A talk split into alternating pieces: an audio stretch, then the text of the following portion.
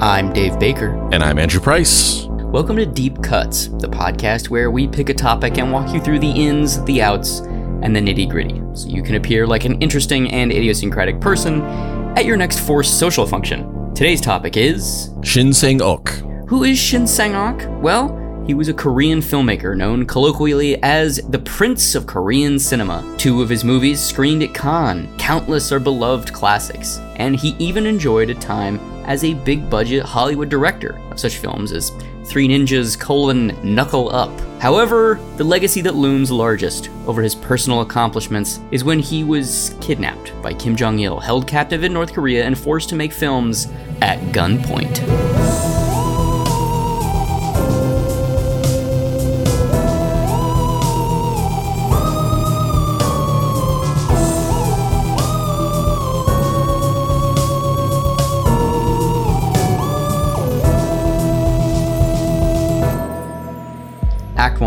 An artist is kidnapped in the woods.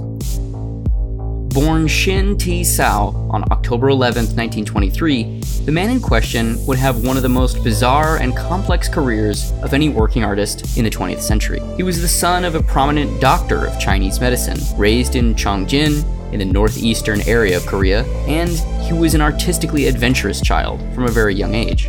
At the time of his childhood, the area that he was raised in was occupied by Japanese forces. Today, Chongjin is part of North Korea. Eventually, changing his name to Shin Sang-ok for film purposes, the man in question studied at the Tokyo Fine Arts School. From a young age, he had designs on becoming a filmmaker. He started his career as an assistant production designer on Choi In-kyu's Viva Freedom, the first Korean film produced after Korea declared independence from Japan. He quickly rose through the ranks, proving himself an adventurous creator with a keen eye for cinematography. Throughout the, in air quotes, golden age of South Korean cinema during the late 1950s and early 1960s, Shin was highly prolific, sometimes directing two or three films per year. This eventually earned him the nickname the Prince of South Korean Cinema. Two of his most famous efforts were the Evil Night, released in 1952, and A Flower in Hell, released in 1958.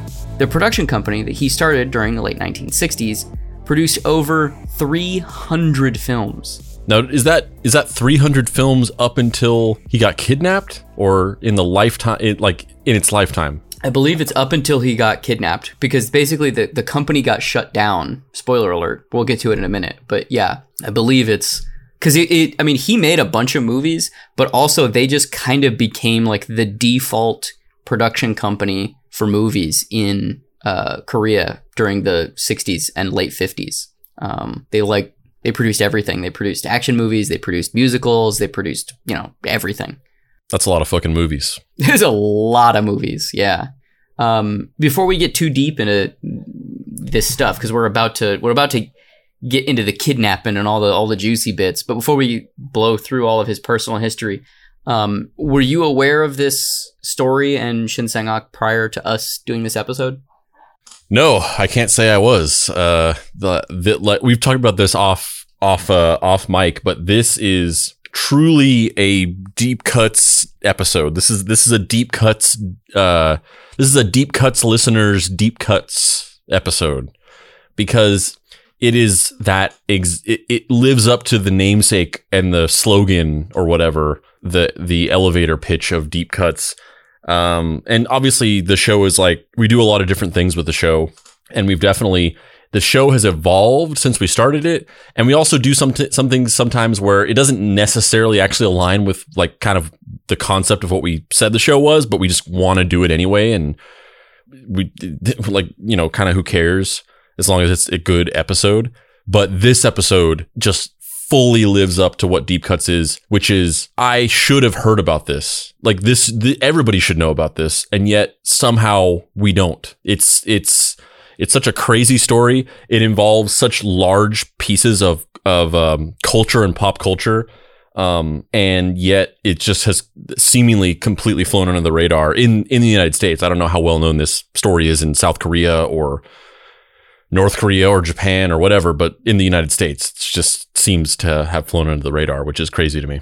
Yeah, and I think a large part of that is just Americans don't care about anything that's not American, you know, like which sucks. You're right, but it seems like the inclusion of uh, Kim Jong Il would have boosted it to being having more exp- having more uh, exposure here, considering how kind of obsessed we we became with him for a while. Yeah, yeah, he plays a very prominent role in the story, as as we'll be detailing in a minute. But it's it's also just so interesting to me the and we're gonna break down all of the movies that uh, Shin Sang-ok made um, while he was kidnapped. But it's so interesting to me the kind of disparate nature of them and how what a wide swath of work it is and also how fucking sad all of this is like it just it just sucks man especially in the fact that he's this massive you know artistic luminary in South Korea and then just not anymore, baby. Now you're now you're our literal prisoner. It's just surreal. Yeah, I mean, and and that's another thing too is like it seems like there's just a lot of things converging to where this should like even even with what you said about how we kind of just don't care about um, things culturally outside of our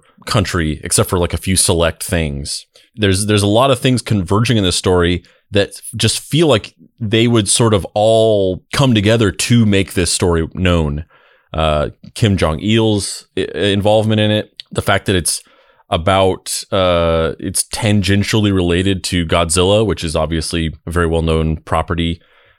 Biggest movie in the country right now is Godzilla versus Kong not that that necessarily means that anybody going to see the, that movie are aware of like the the lineage of that franchise and the, the, you know all the Toho original Japanese movies, but you know it's still very very w- pop culturally well known. And then also, at least within cinephile circles or whatever, Korean cinema has gotten very popular in the last ten years. Um, so there's just a lot of things coming together that would make you feel like you would at least have heard this in passing. So it's crazy to me that I've just never never heard of it at all. During the 1970s, Shin Sang-ok's productivity slows down. The government, well, it started to interfere. Strict censorship laws started being enacted. Eventually, in 1978, the government, led by a general named Park Chung-hee, literally shut down Shin's studio. And here's where our story takes a hard right turn, or a hard turn in a northerly direction. Get it? Because North North Korea. That's a joke, sort of, but not funny because this is so depressing. In 1978, Shin Sang-ok's ex-wife, the mega famous actor Choi Eun-hee, is kidnapped while in Hong Kong and taken to North Korea. She was basically lured there um, with the the promise of a, an acting role. It was like a, a um, a supposedly a, a, Hong Kong production company wanted to make a film, and they wanted her to star in it. And uh, she, I think, had been struggling to find work or something. She, there was a there's a story about about her being like not really having a, an option, so she went there to basically kind of like feel it out. Like, are these people going to be people I want to work with? And she got to a hotel room and then woke up in North Korea. It's horrible. It's horrible. Yeah, that's fucking nuts. And then this is where things kick into even more high gear. Shin Sang-ok was initially the suspected culprit because he and Choi had been divorced, somewhat acrimoniously apparently. However, after going to Hong Kong to investigate, he too was kidnapped. And this is what's crazy is he had remarried and has started another family. So he had, I think, two kids with another woman in the I think six years or something like that that they had been divorced, and then you know all of these kind of like, bro, you fucking you did this to her, you did this to her, you did this to her. Uh, kind of public accusations or like he's like I gotta get to the bottom of this. This is like ruining my reputation. This is insane. And he wasn't work he wasn't working that much at this point either, specifically because the South Korean government had shut down his production company and had made, you know, everything so difficult from a censorship perspective. So he was in talks with a Japanese production company to make a movie around this time and went to Hong Kong basically to try and be like, is she really in North Korea or is she just fucking hiding in Hong Kong and this is all like a publicity thing to try and tank my movie or something? Like what, what's going on? And so he then was reached out to by, in air quotes, the same production company. He went to this meeting, they put a burlap sack over his head, and he woke up in North Korea. Now, this is this is where the story just gets really meta because it's about this this uh you know very very prolific and very well known film director. Obviously, as we get on, it's going to ha- you know be more involved with filmmaking and making movies. But this, just what's happened so far, sounds like the plot to like a film noir. This just It that- does. It like, really does. the other stuff kind of changes gears, but just this, like that, literally sounds like it could be a f- like a, a- an opening setup for a film noir. Yeah. Yeah. And also the fact that he, he he was accused of disappearing her. Yeah, and then he goes to investigate, and then yeah, it's like uncanny. Yeah. So who was behind these kidnappings? Who was the dastardly genius, the malevolent manipulator behind the scenes, pulling the strings, making sure that these superstars of South Korean cinema were taken off the market? Any guesses? It's Kim Jong Il. It's Kim, it's fucking Kim Jong Il, Motherfucking Kim Jong Il, not not Kim Jong Un. not Kim Jong Un. You might have forgot about our baby boy Il, licensed to ill. License to ill, baby. See, all you all you Gen Zs out there, you know about Kim Jong Un. You know about fucking crazy shit he's doing over there, going around taking pictures with factory workers where he's making them smile and look like they're happy, but in reality, there's somebody off camera like holding a gun to their head. You know about the fucking movie that Seth Rogen made where Randall Park plays him. You know about all that shit. You don't know about the OG. You don't know about us ni- uh, uh, on- 90s babies only know about this. 90s kids only know about the OG Kim Jong Il. Licensed to ill. The current generation has a portly, bad hair, hair dude dictator mistreating people. But in the 90s, we had a portly dictator with bad hair mistreating people. who wore Elton John sunglasses and looked like he was tr- he was trying to be like a weird Elvis guy. See, that's what you that's what you miss out. Kim Kim Jong Un, like he's got the he's got the the weird kind of like fascist haircut, and he's got the you know he's got the the the portliness going on, but he ain't got that vibe. You know, if I had to sum up the difference between Kim Jong Il and Kim Jong Un, it's all in the last name uh, of their, uh, the last word in their names, right? Because when I look at Kim Jong Un, I go un. When I look at Kim Jong Il, I go ill. Yep, that's yeah. That and that that's the thing they teach you in st- well at least when we were when we were 90s babies only know this, but they taught you that in school. It was like the snake is yellow, kill a fellow, snake is brown, put it down or whatever whatever that saying is for which types of snakes are, are poisonous. And then they had, you know, they had Kim Jong Un see and See you next June. yeah, well, you went to you you didn't go to school, you don't know. We don't have schools in Arizona. Kim Jong Il, then that's the real deal. Kim Jong Un, see you next June. Kim Jong Il, that's the real deal. Yeah, that's that's what we learned in school, and that was when we how we knew which one was the was the was the better one. But you know, now you Gen Zs like you have your TikTok and stuff, and they don't they don't teach you that.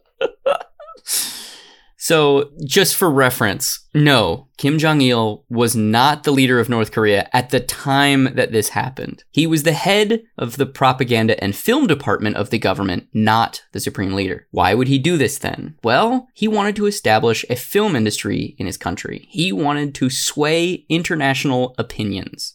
He wanted the eyes of the world to be swayed to their perspective. He wanted to illustrate the evils of capitalism. He wanted to make films that could serve the North Korean interests and be consumed by the global population. And once again, you you uh, you Zoomers out there are just aren't going to understand this, but for '90s babies only, you know you're this you're connecting some some dots here because you're like, oh my god. Remember the the the big thing about Kim Jong Il, the thing the thing that we all knew about him, other than his like fascist dictatorship and mistreatment of his citizens. He loved movies. He was super into films and he was like obsessed with them. And he like had all these movies imported and he had like thousands of DVDs or VHSs or whatever fucking technology was existed back then. It's like it's like 1999 and he's like, "I got the new Betamax." I have I have an extensive laserdisc collection. And it was he was like uh, he was the head of the film commission in North Korea. Bet you didn't know that. I feel like a lot of people don't know that. I don't, I don't think that 90s babies only, but only some know the true knowledge. Not Gen Z though. You guys, all you know, all you know is is uh. Did you just? Did you just did you just become old like just right before my eyes? Did you just turn into a toxic nostalgic Facebook group right in this conversation? the only weird like obsessive gatekeeping of nostalgia I will accept is insisting that Kim Jong Il is better than Kim Jong Un. because he's a true 90s OG. Because he's a true 90s fascist as opposed to this weak sauce 2020 fascist bullshit. Yeah, you you you Gen Z woke people with your with your Kim Jong Uns and your cancel culture and your you know middle parting your hair. See, Kim Jong Un middle parts his hair. Typical Gen Z. they give us shit for side parts, side parts, and Kim Jong Il all the way. So the question is, how would he advance these ideals for the Workers' Party of Korea? Well, simple kidnapping. They would kidnap the biggest and brightest of the South Korean film industry and force them to make propaganda at both literal and metaphorical gunpoint. Choi and Shin were so uniquely positioned in their former romantic past that made them bond that they could easily be, you know, exploited by North Korean officials.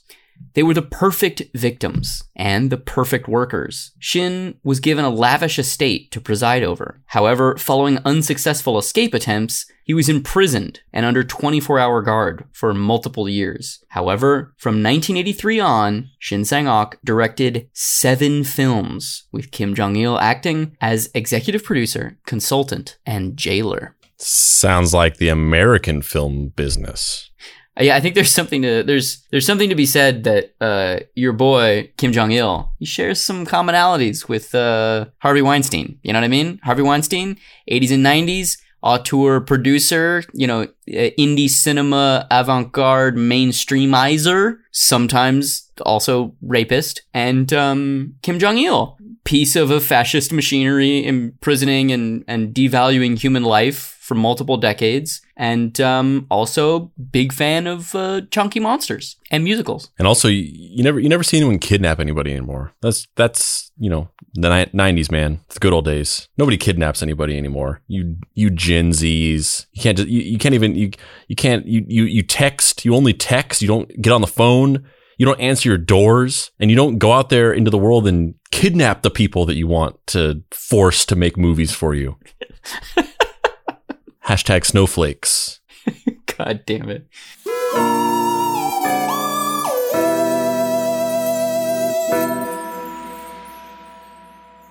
Thanks for listening to this episode. You should definitely go like the Facebook page for the Deep Cuts Pod because we do lots of cool video content on there that you'll be sure to like. Also, please join our Facebook group. That's Deep Cuts Podcast on Facebook and the Deep Cuts Podcast Facebook group. Also, follow us on Instagram at Deep Cuts Pod.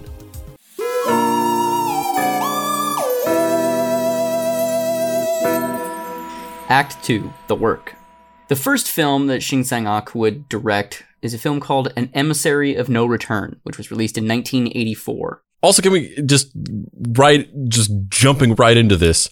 Can we also talk about the fact that like they kidnapped him and they held and they were ho- holding him in North Korea with this intention of like they did this, they executed this whole like labyrinthian fucking like like I said, film noir esque plot to lure his ex wife, kidnap her, so that they could lure him to kidnap him. But then they they held him like for like five years before he actually ever made a movie. Like he was just fucking chilling in North Korea just as a prisoner, just like what the fuck is going on? For a period of it, he was like in private prison, like a little like you know under house arrest basically. But there was a period um, where he was in full on prison, like full prisoner number seven eight four two two. Step forward and wear your jumpsuit.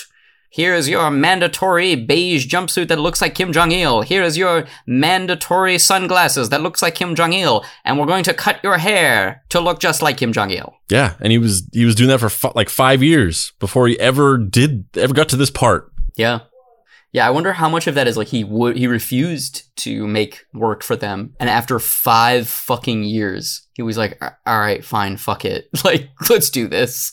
Um, yeah, I mean, part of me wonders like did he refuse initially and then they, you know, kept him in fucking prison for five years and then eventually he was just like, all right, fine, fuck it, man. I'll direct these fucking movies for you. Let's do this. Yeah, this is this is why I want to see the fucking film noir ad- adaptation of this because just a little there's little like pieces there's little human nuances of the story that aren't fully explained that I would like to know. Like, was him going and searching for his ex-wife initially was that solely motivated by trying to clear his name or was there some kind of leftover feelings of like oh no like my one true love has been has has been secreted away by some mysterious force and I need to find her. This is more important than this new family I've created. And then this is like, yeah, like you said, like was that just a weird mandatory part of the situation where like, all right, we got to get this guy, we got to make him have him make a bunch of movies, but first he's got to like be in prison for 5 years because that's we just that's just how we do it in North Korea. Or like you said, was he just were they just you know taking him out every five days and being like, "Are you ready to are you ready to sit in that chair?" And there's like a director's chair with his name on it, and he's like he spits in their face, and then they just throw him back in the the the prison. Like, and it, that just happened for five years before he finally was like, "All right." All right, I'll do it. There's got to be some version of that though, because he literally attempted to escape because they gave him like a mansion at first, and he escaped twice and then they found him like I think one time they found him just like walking down the road and they were like, "Bro, are you are you Shin Sang And he was like, "Oh yeah, no, don't worry about me. I'm good." No. Yeah, he's like got a fake mustache. Nope, not me. Not me. That's just your finger. You're just holding your finger up to your nose. No, no, no. My my mustache just looks like a nose. I mean, a face. I mean, a finger. It's fine. Don't worry about it. Oh, I'm already in the prison truck. it happened in the middle of what I just tried to say. Oh, this is what prison looks like. Interesting, interesting, interesting. I'm going to escape here too. Smash cut to walking down the same road. Excuse me, are you are you are you Shin Sang Ok? No. Sir, you're just holding four fingers against your face. No, I just I have a I have a I have an early 2000s emo beard. or a or a uh, ancient philosopher beard, whichever one feels right to you. No, no, I just have uh, I just have an Egyptian pharaoh beard. It's fine. It's just shaped like hands. It's okay. Don't worry about it. I'm already in solitary confinement. oh fuck! It's been five years. What you want me to make this movie? That's like a propaganda thing about the fucking supreme leader and the the Hague. Yeah, that's fine. Fuck it. Let's do it. Let's do it. I have one question. Can I keep the beard? I have one question. Can we hire a PA to walk around with their hands on my face in the shape of a beard? Damn it, you're a madman, but we need you. Consider it done. oh, God. So the first film is An Emissary of No Return, released in 1984. An Emissary of No Return was directed by both Shin Sang Ok and his former wife, Choi. That had to be an awkward experience. Ugh, ugh, ugh. Well, I'm curious too, like what their level of contact was prior, like during the five years or so that he was in and out of prison. Like, was she, were they, like, were they using her as a means to manipulate him? So she would just like, they would like shuttle her to the prison every couple months and be like, go ask him to go fucking make a thing. Or like, I'm telling you, Dave, I gotta see the fucking film noir adaptation to learn these, to unlock these secrets. Yeah. Yeah. Yeah. Um, it's uh, but basically the, uh, the the the the movie of No Return is based on a play um, that was allegedly written by uh, the country's leader Kim Il Sung. Um, and you know he's a great dictator because he's got ill in his name. Only only ills. You know, none of this oons, just ills. But you see, this is that this is that midnight in Paris thing though, is like you realize like, oh, you're you're nostalgic for the time that you grew up, but then you realize that the people before you were also nostalgic because then you have all the boomers who are just like Kim Il Sung. That's who it's a fucking about. You you you Gen Xers and you millennials, you don't you don't fucking know. You don't know about the you don't know about Kim Il Sung. Kim Kim Jong Il? What what is this bullshit? Yeah, we don't we don't want th- these glasses. No, we're not into these glasses. You know what we're into? We're into. I don't even know enough about Kim Il Sung to make a reference, so I don't know why I started this joke. And then you and you start to you look at it and you start to realize like, oh, it's just a it's a cycle. It's like eh, you know, the, the generation before you is always feeling like you know their time was better, and you are the the young whippersnapper who doesn't get it and it puts it into perspective and then you're like maybe maybe Kim Jong Un isn't for me but he's not meant to be for me. And maybe he's not better he's just different. And maybe these these Gen Z kids you know they they just they just they need a different thing. And then at the end of the at the end of the movie, there's a bunch of Gen Z kids in a forest with a bunch of like knee-high anthropomorphized bears cheering and playing bongos on a bunch of North Korean uh, soldier helmets. And you pan over and it's you, and you're silently nodding and staring off into the distance. And the camera racks focus into the distance, and it's Kim Jong Il, Kim Jong Un, and Kim Il Sung as Force ghosts. it just becomes Return of the Jedi at the end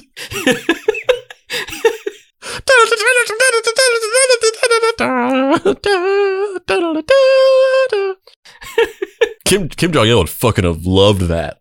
Yeah. Yeah. Kim Jong il would have been the only one of the three of them that was really into it. Um, but I just think it's it's so funny too that like in all of the research I did for this, like um, this play that Emissary of No Return is based on, uh, it's titled Bloody Confidence, and um, it Which sounds like a fucking a fucking Jean-Claude Van Damme banger fuck yeah, from the late eighties. Yeah. Um, and the funny thing about it though is that it's always positioned as alleged a play allegedly written by Kim Il Sung. Like even the historians are like, "Mm, we all know he didn't fucking He write didn't this fucking shit. write that. He didn't fucking write this shit. It's all good. Yeah, he wrote that, and Kim Jong Un is better than Kim Jong Il.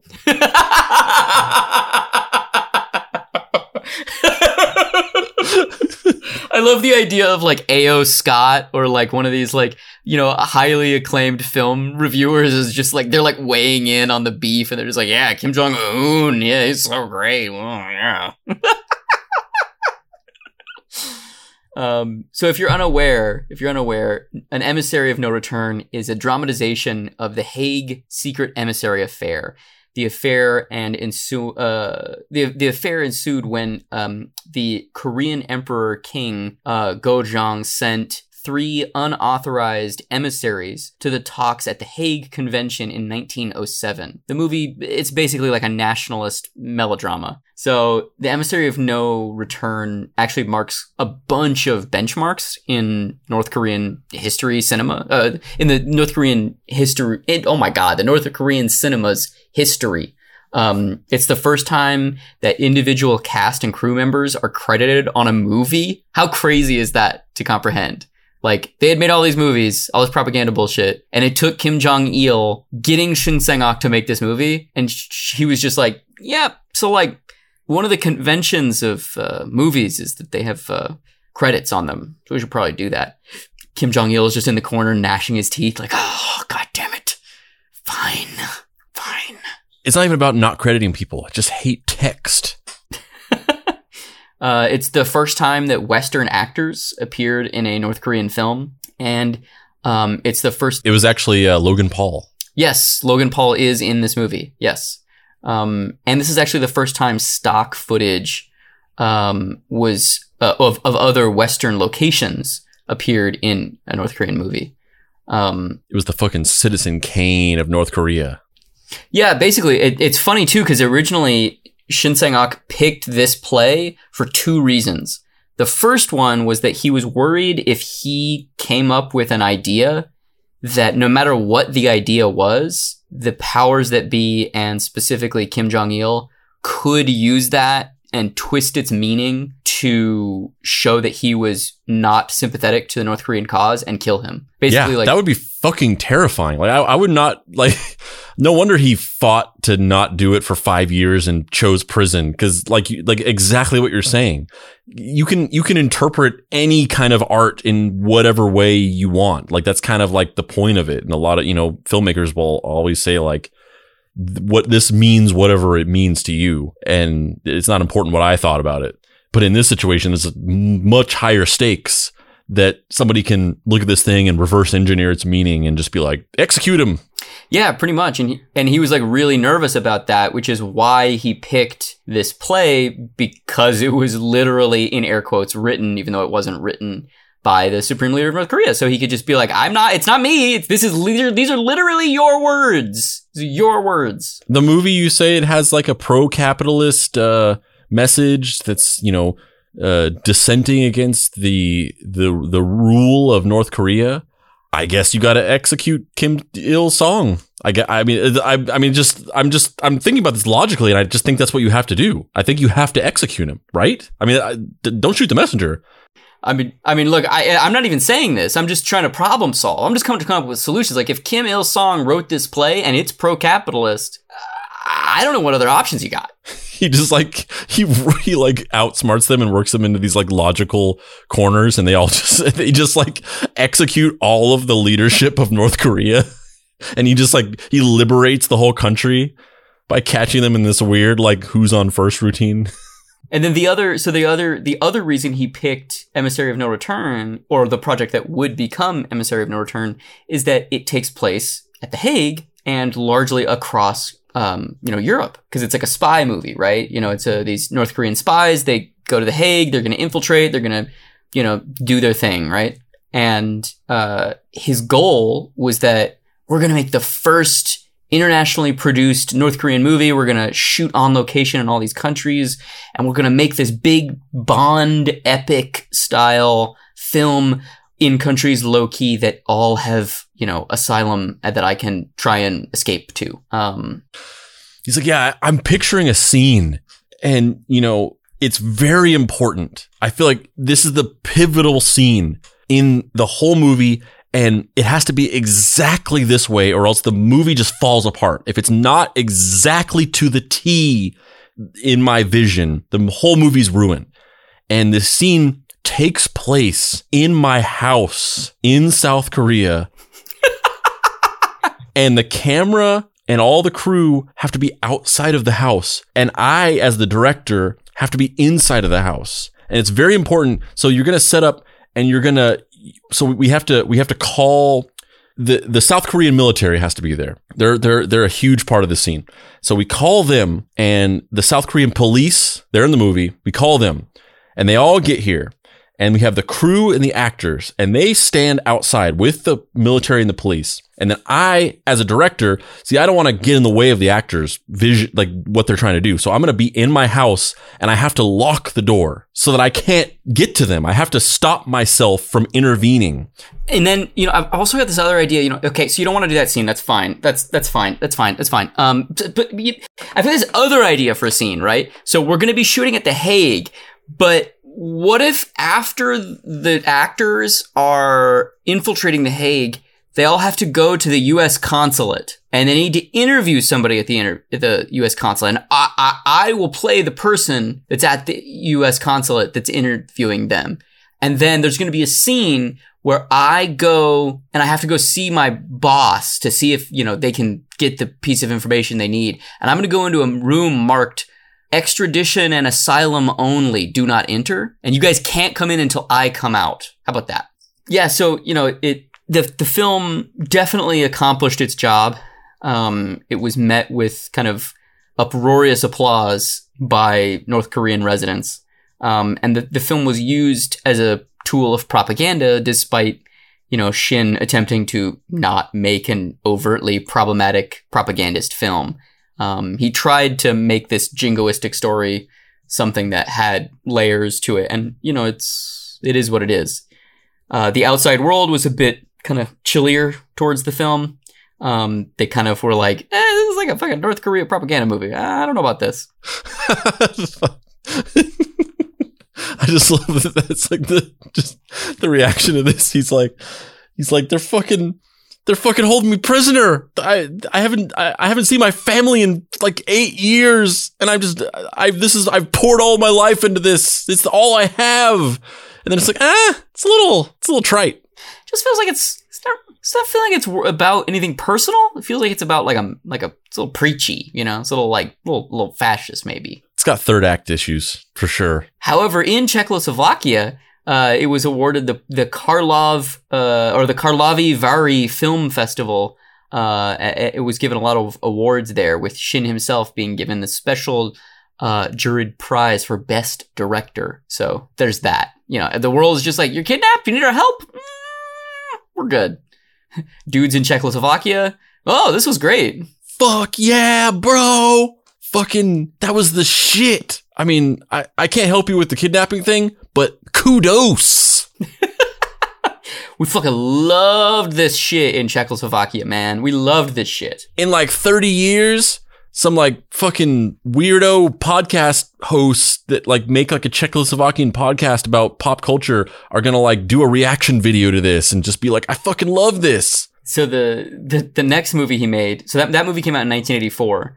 And the next movie he made, which also came out in 1984, is a movie called Runaway. It stars uh, Cho Sang So and you know Shin's wife uh, Choi. And the, the the the brief synopsis of the film is Runaway is based on a short story of the same name set in the 1920s and written by Chae So Hei. The protagonist, Song Ryu, has to return to the countryside to see his ill father.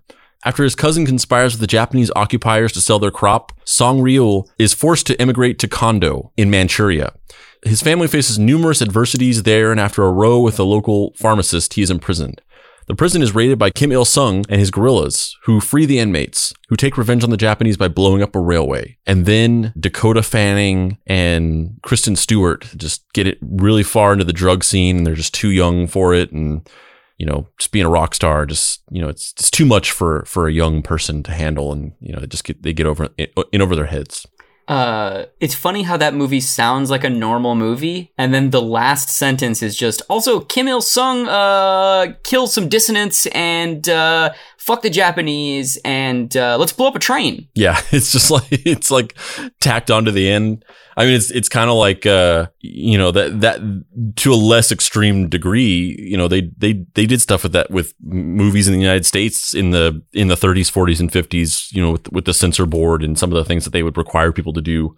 Um, and I brought this up before, but if the, in the in the day the Earth stood still, um, which is you know it's about an alien who comes to Earth to sort of warn us about how our uh, you know our warmongering ways are gonna and you know the as at the time the development of nuclear uh, weapons and uh, the way that the way that uh, all the different countries were sort of developing this mutually assured destruction uh, dynamic uh, coming coming to Earth and warning us that we were going to destroy ourselves. And you know, years later, when they remade it with Keanu Reeves, it became more about environmentalism of like you're destroying the planet with your pollution and stuff like that. But uh, at the end, uh, spoiler alert for the day the Earth stood still, uh, the the alien Klaatu. He is mortally wounded and he sort of is revealed as an alien. He tells everybody, he's like, You guys are gonna fucking fuck yourselves over. Stop fucking up, dummies and then he gets on his ship and he and he's flying away. And originally, uh, his robot Gort uh, revives him and brings him back to life. But the but the censor board thought that uh, that was bad and that they they shouldn't depict somebody being resurrected on film uh, because they thought that you know resurrection was something that only uh, you know Jesus was allowed to do. So they had they they reshot that scene and they added in a little moment where uh, one of the one of the characters says he has uh, after Gort like revives him.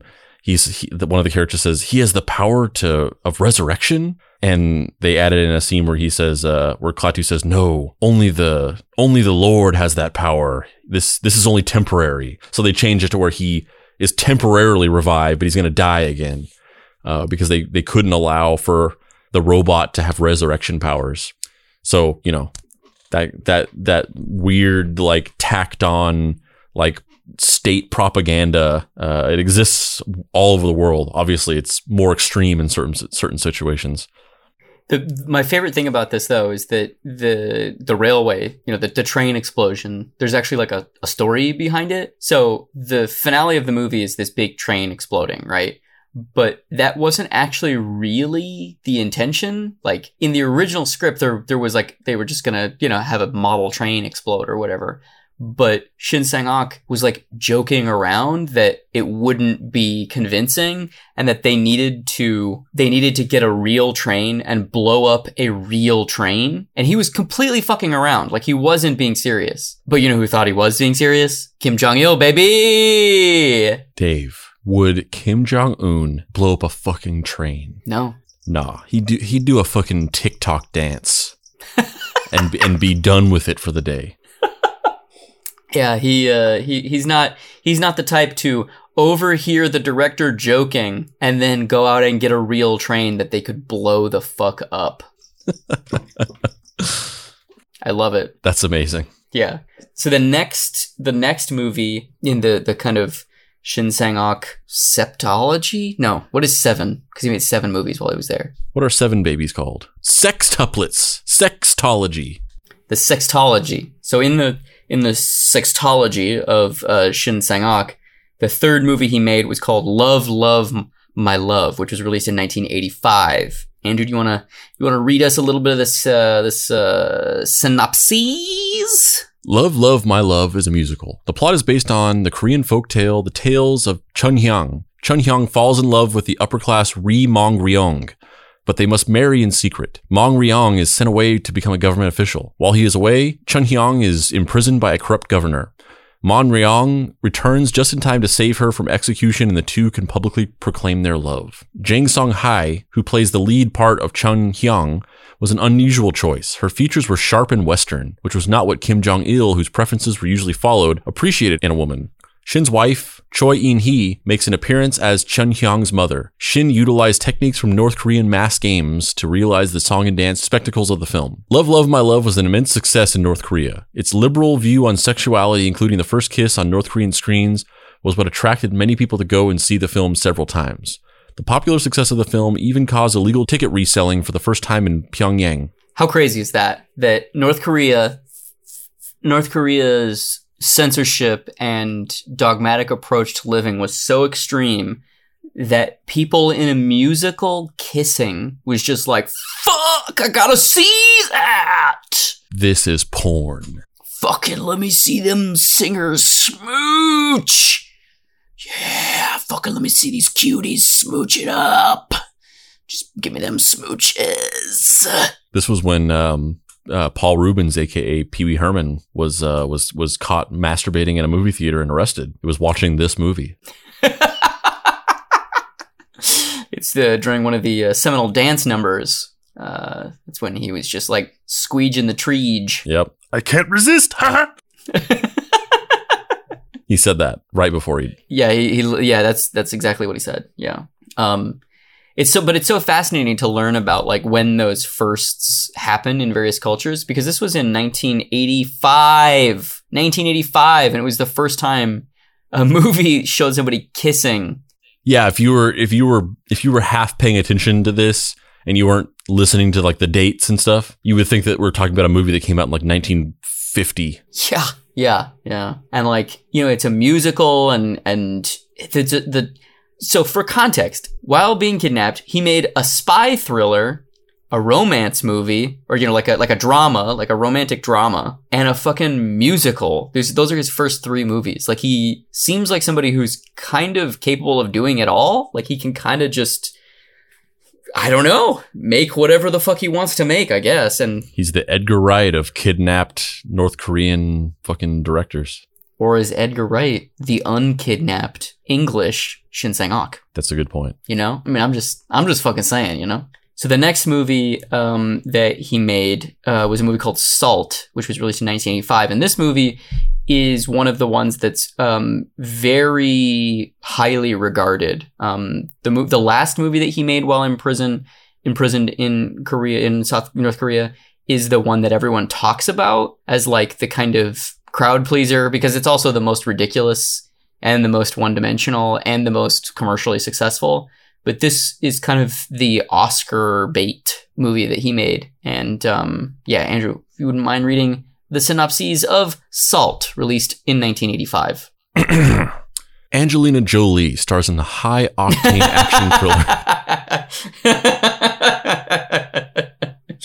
How amazing would that be? I don't even know she was, she was born at this point, but yeah. No, she was born. She was born at this point. Yeah, but she had to have been because this movie exists. Yeah, because she was in this movie. Choi stars in Salt as an unnamed mother who disapproves of her son after he runs away with guerrillas, but eventually comes to see them as fighting for a just cause. The film is set in 1930s Kondo, where ethnic Koreans are persecuted by the Chinese and Japanese. The film employed a new virtue in North Korean cinema of short and condensed stories instead of multi part epics. Unusual for a North Korean film, it was favorably reviewed by foreign critics. Choi's performance in particular is praised for realism. For some reason, she was able to easily conjure uh, sadness Yeah. um, as if she had something in real life to to pull from to to bring that emotion out of herself. Uh, she was awarded the Best Actress prize at the 14th Moscow International Film Festival in 1985 for her role. We love the film. Can't help with the kidnapping, but we love the film. Yeah. Yeah, the yeah yeah it, it also it's interesting too because this kind of dovetails into stuff we had been talking about previously um you know we, we talked about the the last emperor of china um and he was you know instrumental in manchukuo and the you know the puppet state the chinese puppet state run by japan um during world war ii and um yeah it's it's interesting to see yeah, and, and you know, in Manchukuo, that's where the Koreans were persecuted heavily. Yeah, it's uh, it's interesting to he- see all those, uh, you know, the the Puyi connection to this story, this story to another episode that we're going to record later. Like, it's just it's, it's interesting to see the connections building for stuff that was very disparate and not intentionally constructed to be any sort of connective tissue. Yeah, it's also interesting to just see like you know the the ethnic Koreans being persecuted by the Chinese and Japanese, and then you know when we talked about uh, uh, the act of killing and how um, in Indonesia the the ethnic Chinese were persecuted and killed, and you know the Japanese internment camps in the United States during World War II. It's like it's crazy. It's like it's almost as if all of this uh, this ethnic persecution and uh, brutalizing people based on their skin color or their their you know cultural background is just meaningless and fucking arbitrary. So the the sixth and uh, penultimate film that we're going to talk about prior to the one that we're going to really discuss is The Tale of Shim Chong, which was released in 1985. Um, there's no way that was released in 85, 85. All of these movies are released in 85. That doesn't seem right. He was a he was a fucking beast.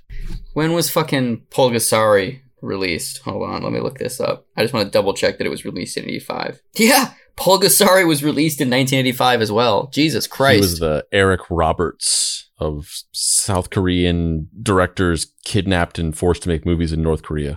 yeah, pretty much. So, uh, Andrew, um, if you wouldn't mind reading the synopsis of uh, this little ditty, this little this little guy. Shim Chong is a musical and is based on the traditional story of the same name. The story is of Shim Chong, the daughter of a poor blind farmer. The peasant signs a deal with a monk to deliver 300 sacks of rice in return of his sight, but is unable to deliver the goods. Shim Chong agrees to be sacrificed to the god of the sea on behalf of sailors who need to appease the deity. She is thrown into the sea and meets the god who praises her for her filial piety. Shim Chong returns to the surface inside a giant orchid that fishermen take to the king of the land. The king falls in love with her and helps her find her desperate father who has gone missing by organizing a feast for all the blind people in the kingdom. You know, from here, now we get to the big kahuna, the one that I've been wanting to talk about the whole time. Motherfucking Pulgasari. Polgasari, baby. Polgasari. Uh, if you're unaware, this is the movie that everybody always talks about when they talk about this story. They're like, this guy, he was kidnapped by North Korea, forced to make movies, and he made this weird rip-off Godzilla movie that's anti-capitalist. And uh, it is exactly what you think it is. It is a Godzilla movie where the moral is capitalism is bad. Where's the lie? Where is the lie? Uh, we're gonna we're gonna watch the trailer right now. As as the great Hunter S. Thompson said, where's the lie? Giant explosion. God, that fucking robot or the the the suit is so good. Also, notice the soundtrack is just basically the the original Gojira soundtrack, just wrecking shit. So rad. Kaiju indeed. So, um, the uh, you know, Polgasari looks like uh, basically Godzilla, but with bull horns, more or less. He's a giant kind of lizard kind of. And the uh, the the high concept of the movie is there's this uh, there's this king in Korea, and he is obsessed with metals. So he he collects everything that's metal across the whole country and takes pots and pans and valuable jewelry and everything from everyone and, and hoards it all for himself. And there's a blacksmith who makes a, a small little monster out of metal out of frustration. Um, and he he makes it and he kind of like secrets it away. And his daughter is sitting next to it one night while they're all kind of talking about how horrible it is that the king has taken everybody's pans and pots and you know uh, his the the blacksmith's tools and all of these things and uh, the the little girl is doing needlepoint, and she pricks herself, and the blood from her finger falls onto this little metal statue of this guy, this this lizard bullheaded dude, and it. You know what? You know what? What would have helped in the situation? A fucking thimble. But the king took my thimbles. No more fucking thimbles, baby! Uh, so it, it the blood falls on the little monster, and then the monster starts growing and growing and growing and uh, he starts destroying everything and he he eats metal. So he goes to the king's palace and starts you know he eats all the metal there and he starts destroying everything. He kills the king takes over. But now and everybody's initially like yay! The king's dead! The problem is solved! Yay! But now they gotta contend with Pulgasari. And he has an insatiable appetite, and all he wants is metal. So, you know, greed, not always so good. So, you know, it's like a it's like a metaphor. See, this is like the, the metal represents money, and Pulgasari represents capitalism. So like, you know, it's like a metaphor. I, I'm I'm riveted. yeah, so the the movie came out in eighty five and um, you know it's basically like i said this this kind of anti-capitalist metaphor that plays out through the lens of a godzilla movie and um, it's uh, it it has a, a, really nice scale to it. Like it it feels a nice scale to it. You say? I was talking more about from the directorial standpoint, but yes, that too.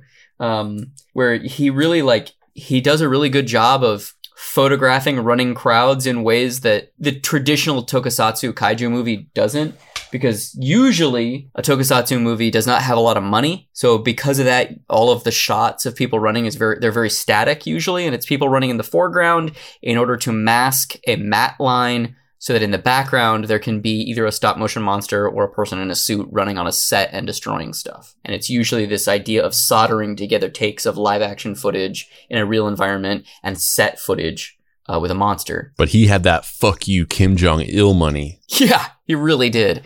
And so you get all these. Sh- Let's do this shit right. he, he gets all these really cool shots of people running and like crane footage of people running and like looking down off of really high vantage points and seeing things from the monster's perspective, which is really cool. Um, so yeah, it's uh, it it is both simultaneously really derivative and not that great, and also really fucking cool and uh, super great. Godzilla or Gojira is like, yo, bros, maybe all this nuclear shit, maybe this isn't the business. Look at look at the pain and the suffering it's caused. Look at the way it we could destroy ourselves. But Pulgasari was like, yo, fucking don't let the king have your pots. He's like, keep your fucking frying pans. Or else a giant monster will come and he'll eat all the pots. And then you'll be fucked. What are you going to cook your chicken dinners in without all your pots? Chicky din dins, no more, baby. And now it's just Pulgasari. Yep. So that's that's the movie that everybody kind of that's the that's the movie that this story is most keenly associated with. It's the story that everybody always brings up because it's the like one line internet tweet summary about it is like, "Did you know that Kim Jong Il kidnapped the most famous director in South Korean history and made him make a Godzilla movie?" Well, the other thing that we didn't talk about is it wasn't just him. They literally kidnapped actual like special effects artists from Toho. Did they did they kidnap them or did they, or did Toho? They didn't kidnap him the same way where they like literally put a burlap sack over their head, but they were basically like, "Hey, you want to come uh, make a movie?" And they were like, "Yeah, sure." And they didn't like really know what they were getting into until it was like happening, and they were like, "Oh shit! Like we're going to North Korea? Like that's not what you kind of told us." And they were like, "Well, you're fucked now. You have to make the movie, or low key read between the lines. We'll fucking kill you." And so this movie was like this legendary South Korean uh, director making a movie with like a, like a film crew that was composed of people who had actually made Godzilla. Yeah, like the guy in the Pulgasari suit is Godzilla. He's the guy who plays him in in like the first like 10 Godzilla movies. And I'm blanking on his name now. I I should know his name and I do know his name, but I don't remember it now. Fuck. And I didn't write it down. God damn it. Is there anything is there anything else like that that you can think of? I'm sure there is where like somebody made something and then they were like the same people like also made the like fucking generic ripoff version.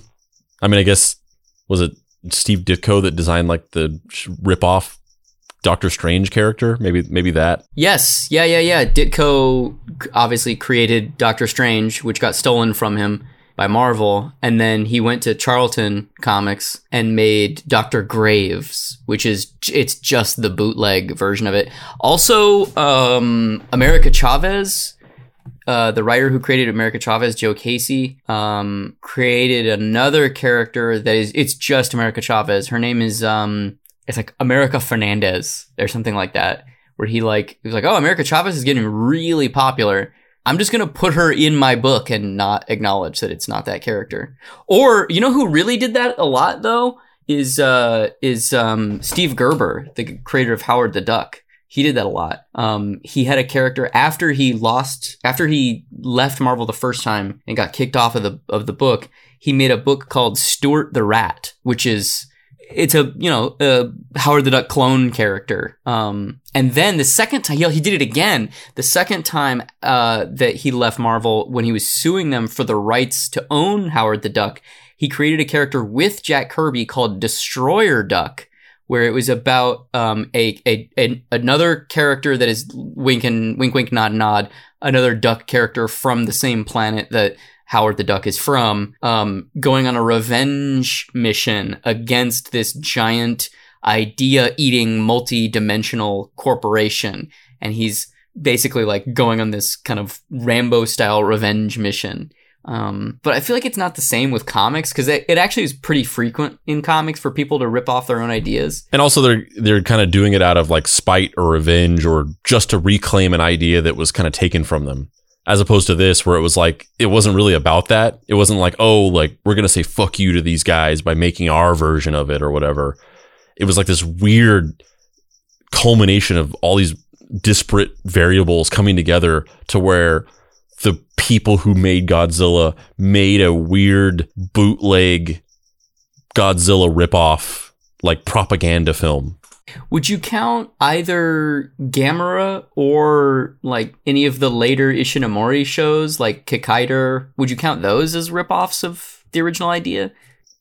No, no, it does. It doesn't feel the same because I mean that, that that's kind of common where it's like iterating off of a sim like, like people having trends in the, in the things that they make and being like, oh yeah, you you can kind of trace similarities in this person's work of like they tend to make things with similar tropes or whatever.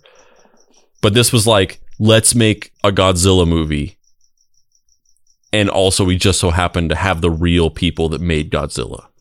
Would you count uh, Species? Because most of the people that were behind the scenes on Species were people associated with Alien, and they were trying to like mimic the success of Alien. Kind of, or yes, kind of, or the, or how uh, I forget. I'm blanking on the name of the special effects house, but the no, this is still this is still them kind of doing it out of spite, though. I was gonna say the the people who were the the practical special effects house that did all of the effects for the 2011 Thing reboot movie with um, Mary Elizabeth Winstead, and then like they replaced it all with CGI.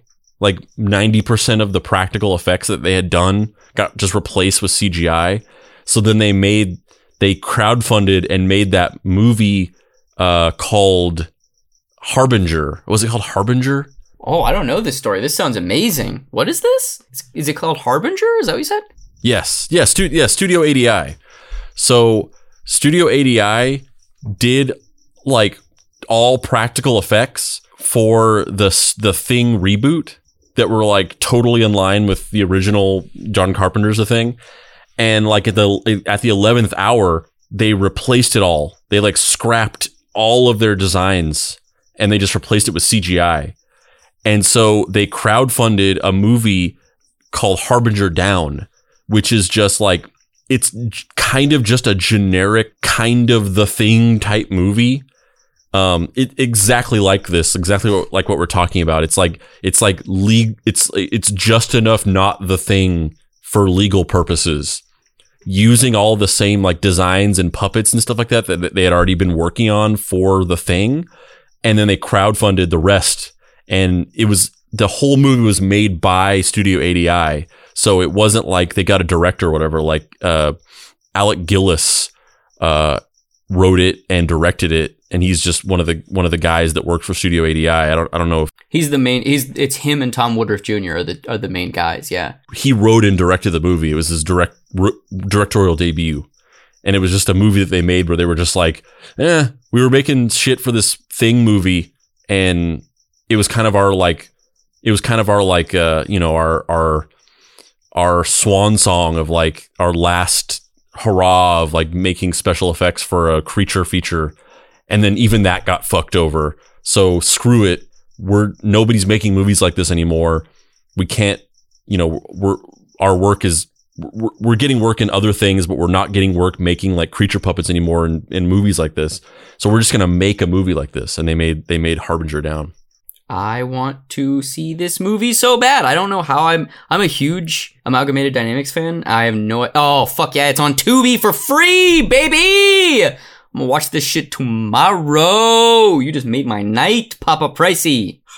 Bro, we have to reach out to them and be like, hey, do you want to do an episode about this? totally yeah we should 100% This is fucking awesome. Oh my god. I love this. Whoa, Lance Henriksen is in it? Oh man. I'm so fucking amped right now. Oh man, you've just derailed all of my enthusiasm for this episode because I just want to watch this now.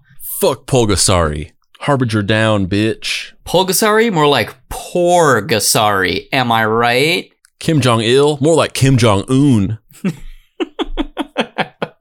Harbinger down? More like Harbinger down to fuck. you said that like it was like a stretch but i feel like that was perfect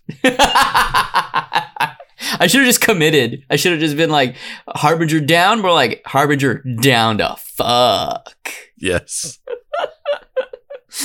Um, well, I'm so fucking amped on this. Uh, look out for the fucking Harbinger Down episode of Deep Cuts coming to a theater near you. Um, so let's let's uh, let's let's wrap this up. Let's let's bring this baby home. So. While at the Venice Film Festival in 1988, both Choi and Shin escaped. They held up in the US Embassy and were eventually granted political asylum and extradited to the United States. After living in hiding for a few years under the protection of the American government, Shin directed a Hollywood feature film titled The Three Ninjas Knuckle Up under the pseudonym Simon Sheen. And we're going to now watch the trailer for Three Ninjas Knuckle Up. You knew that when times got tough, You were saying before about some reports from a research company. What exactly do these reports say? It says that there's all kinds of chemicals in the groundwater. And you have the computer disk that contains all this information? Yes. and there seemed no way out, There's my father. What did you do to him? they'd be back. Yeah! Told you not to hire that Indian in the first place. We'll help you find your father, Joe. You will? Three ninjas knuckle up. And if that disc shows up at the hearing, you're gonna be dog meat, son. He's here, all right. Colt, Rocky, and Tum Tum spring into action. Colt, Rocky, and Tum Tum. Come on, come on! I got you now! Fire! Fire! I gotta get the quiver. The disc is in there. The disc?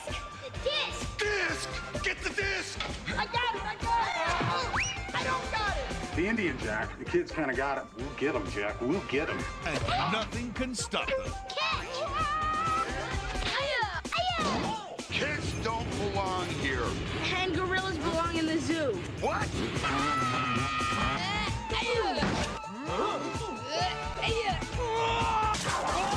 They may be small, Rocky, you don't drive? I do now.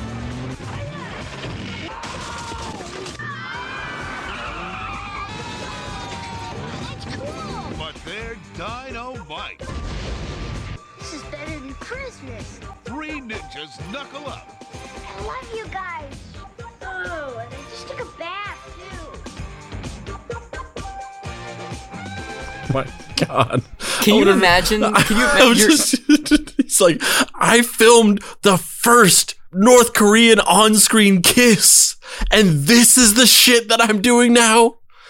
This fucking straight to VHS fucking I made it. I made it through literal prison, being kidnapped, held against my will, being forced to abandon my family. Oh, and then the thing we didn't even talk about is that he and and Choi got back together because who else would they have? Who else did they have to fucking interact with? So they like got remarried in North Korea, which like is so fucked up that his whole family was just like, all right, bye. I mean, not on not it's not their fault. It's not really his fault either. It's just fucking horrible. And then he comes here and he's like, all right, I've got a vision. Rocky loves Emily. Rocky loves Emily.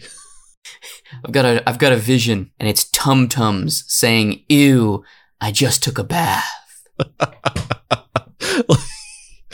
I wonder what he. I wonder if he. I wonder if he like felt like that was just so beneath him, like my fucking career, like what has become of me, or if he's just like so relieved to be free of his fucking prison that he's just like, fuck yeah, I just took a bath. Roll that beautiful bean footage, baby.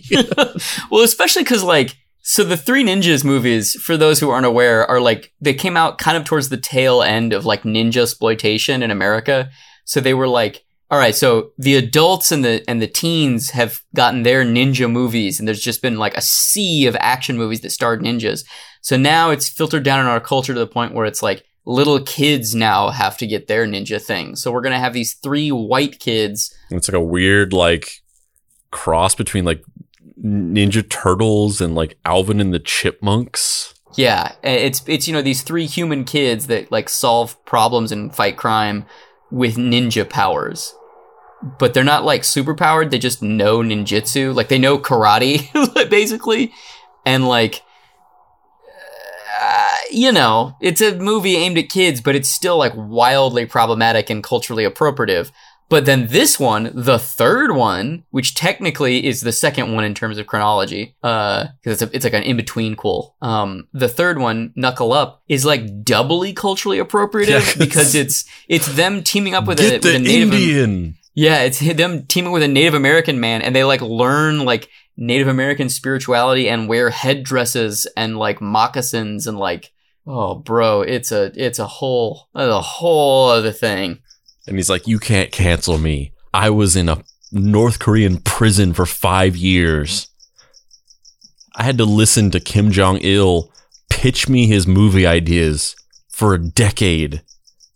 And I had to act like they it sounded awesome. Well, the other thing is that's really funny about this is the reason he was able to escape is because he and Kim Jong Un had become friends, basically, and Kim Jong Il basically trusted him. He thought that he had just like been converted and like was one of the chosen ones now, and he was just gonna permanently be the resident filmmaker of North Korea. And then they were at that 1988 Venice Film Festival, and he was just like, "See you later, sucker," and bounced to the embassy. He's like, they say, they say, uh, they say bros before hoes, but freedom before bros, motherfucker. Peace.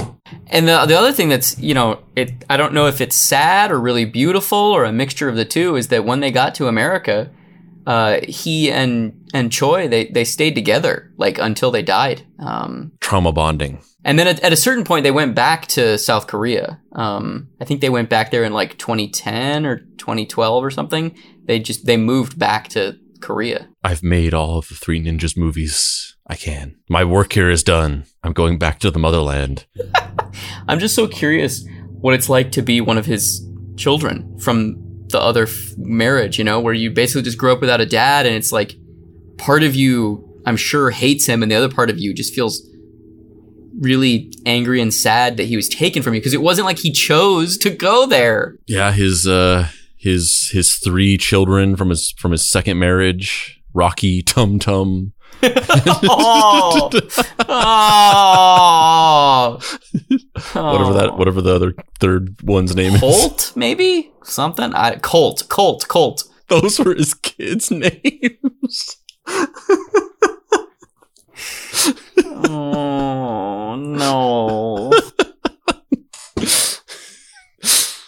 It's so sad. I don't know. Andrew, what are your what are your what are your closing thoughts on on this really sad, fucked up, but very deeply interesting story?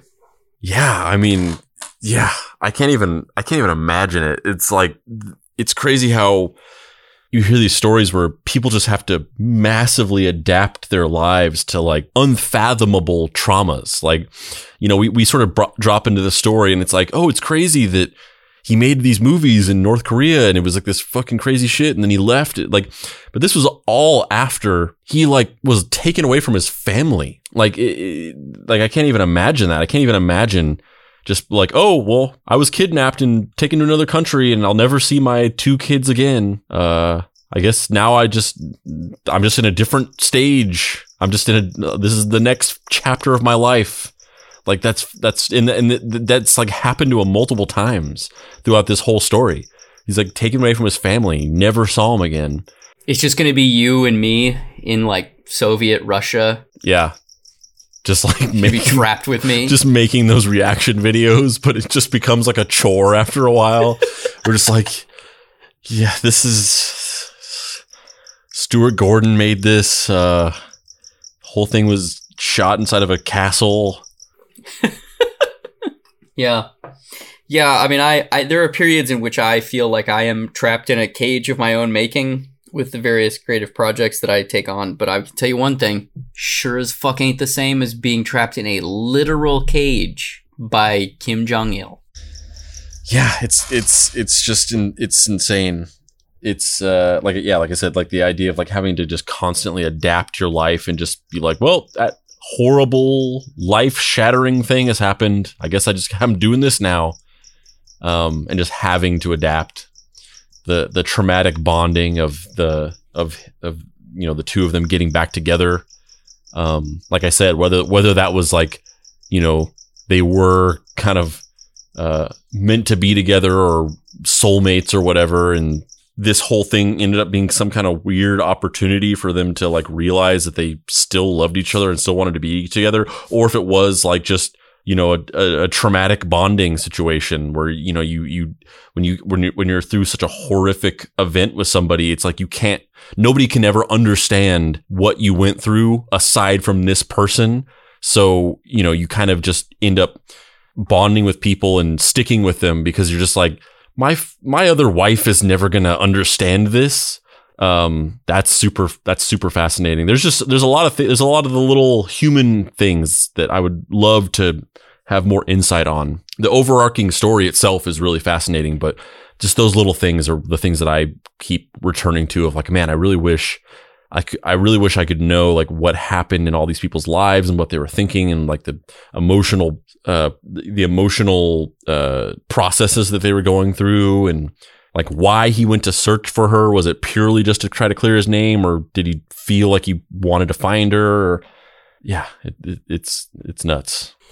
And also the, uh, the the the also the the just the the fact that he wasn't just a director, but the fact that he was the most famous director in South Korea, it that's what's even stranger to me. Because when there is that level of fame or attention, you expect there to be safety rails, people that are invested in the person's well-being, governmental intervention, something because there's so much of a spotlight on him. But, you know, when you have a totalitarian rogue state who's just like, we love movies! All right, that's what's gonna happen. okay. It's like if it's like if like during like the height of the fucking Iraq war, like fucking Saddam Hussein like kidnapped Steven Spielberg and like forced him to like make a like jackass knockoff. He's like, I just, I just, I just want to, I just want to, I want to do a thing with all my bros where we just like prank each other and like, I just want to like stick a firecracker in somebody's ass and just like light it on fire and just watch their reaction. And Steven Spielberg is just like, all right. And on that visual, I'm Dave Baker. And I'm Andrew Price. This has been Deep Cuts. You can find me online at either heydavebaker.com or you can go read my webcomic, which is currently being serialized at everyoneistulip.com. Andrew, where can people find you on the internet? Oh, also, you should go follow, if you got TikTok, you should go follow my TikTok because I'm doing stupid videos and fun things on TikTok. Uh, at x Dave Baker X, same as my Instagram. Uh, Andrew, where can people find you on the internet? You can find me uh, being held captive in North Korea, making bootleg knockoff kaiju films and loving every minute of it. I don't I'm not going I'm not escaping. You don't have to worry about it. You can leave the door unlocked. I'm not going anywhere. This this is way better than what I was doing before. Uh, and you can also find me at dapricerights.com where you can get my book Deadbolt AI Private Eye. You can buy the Mystery Treehouse Investigation Agency patches. You can be, you too can be a junior sleuth in the Mystery Treehouse Investigation Agency. You can buy those on uh, my website and my store. You can also get them at Dave's website. And you can also get them at deepcutspod.com at the official Deep Cuts merch store. And uh, while we're while we're at it, you can also follow Deep Cuts on TikTok at Mystery Treehouse. We uh, we do sort of like quick bite explainers on stories, uh, like three minute long across three videos, explainers on crazy, fascinating, true stories from pop culture. Uh, some of them are based on episodes we've done. So, you know, if you have some kind of interest in hearing a more quick, cut down version of a story we've done as a podcast episode, check it out on TikTok. TikTok, but we also do stories that we won't be doing it as episodes because there wasn't enough detail to make a full episode about them, or for whatever reason, they just work better short form. Um, we'll also be regularly updating three minute um, short form explainer videos on interesting topics that you won't hear on the podcast. So check it out. And on that note, uh, bye. What? This is the second time that you've like added a thing on the end that you just completely bailed on in the middle of it. like you never you never say anything at the end. It always just ends on me talking and when I'm finished it's over. But the last two times you've just tacked on a little thing where you started to say something and then just bailed on it.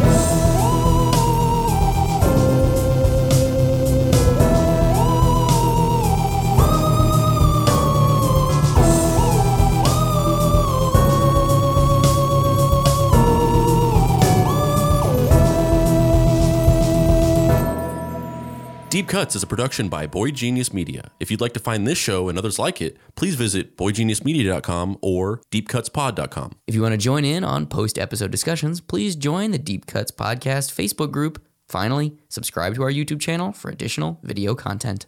The incidental music for this episode was created by the Deadboy Detectives.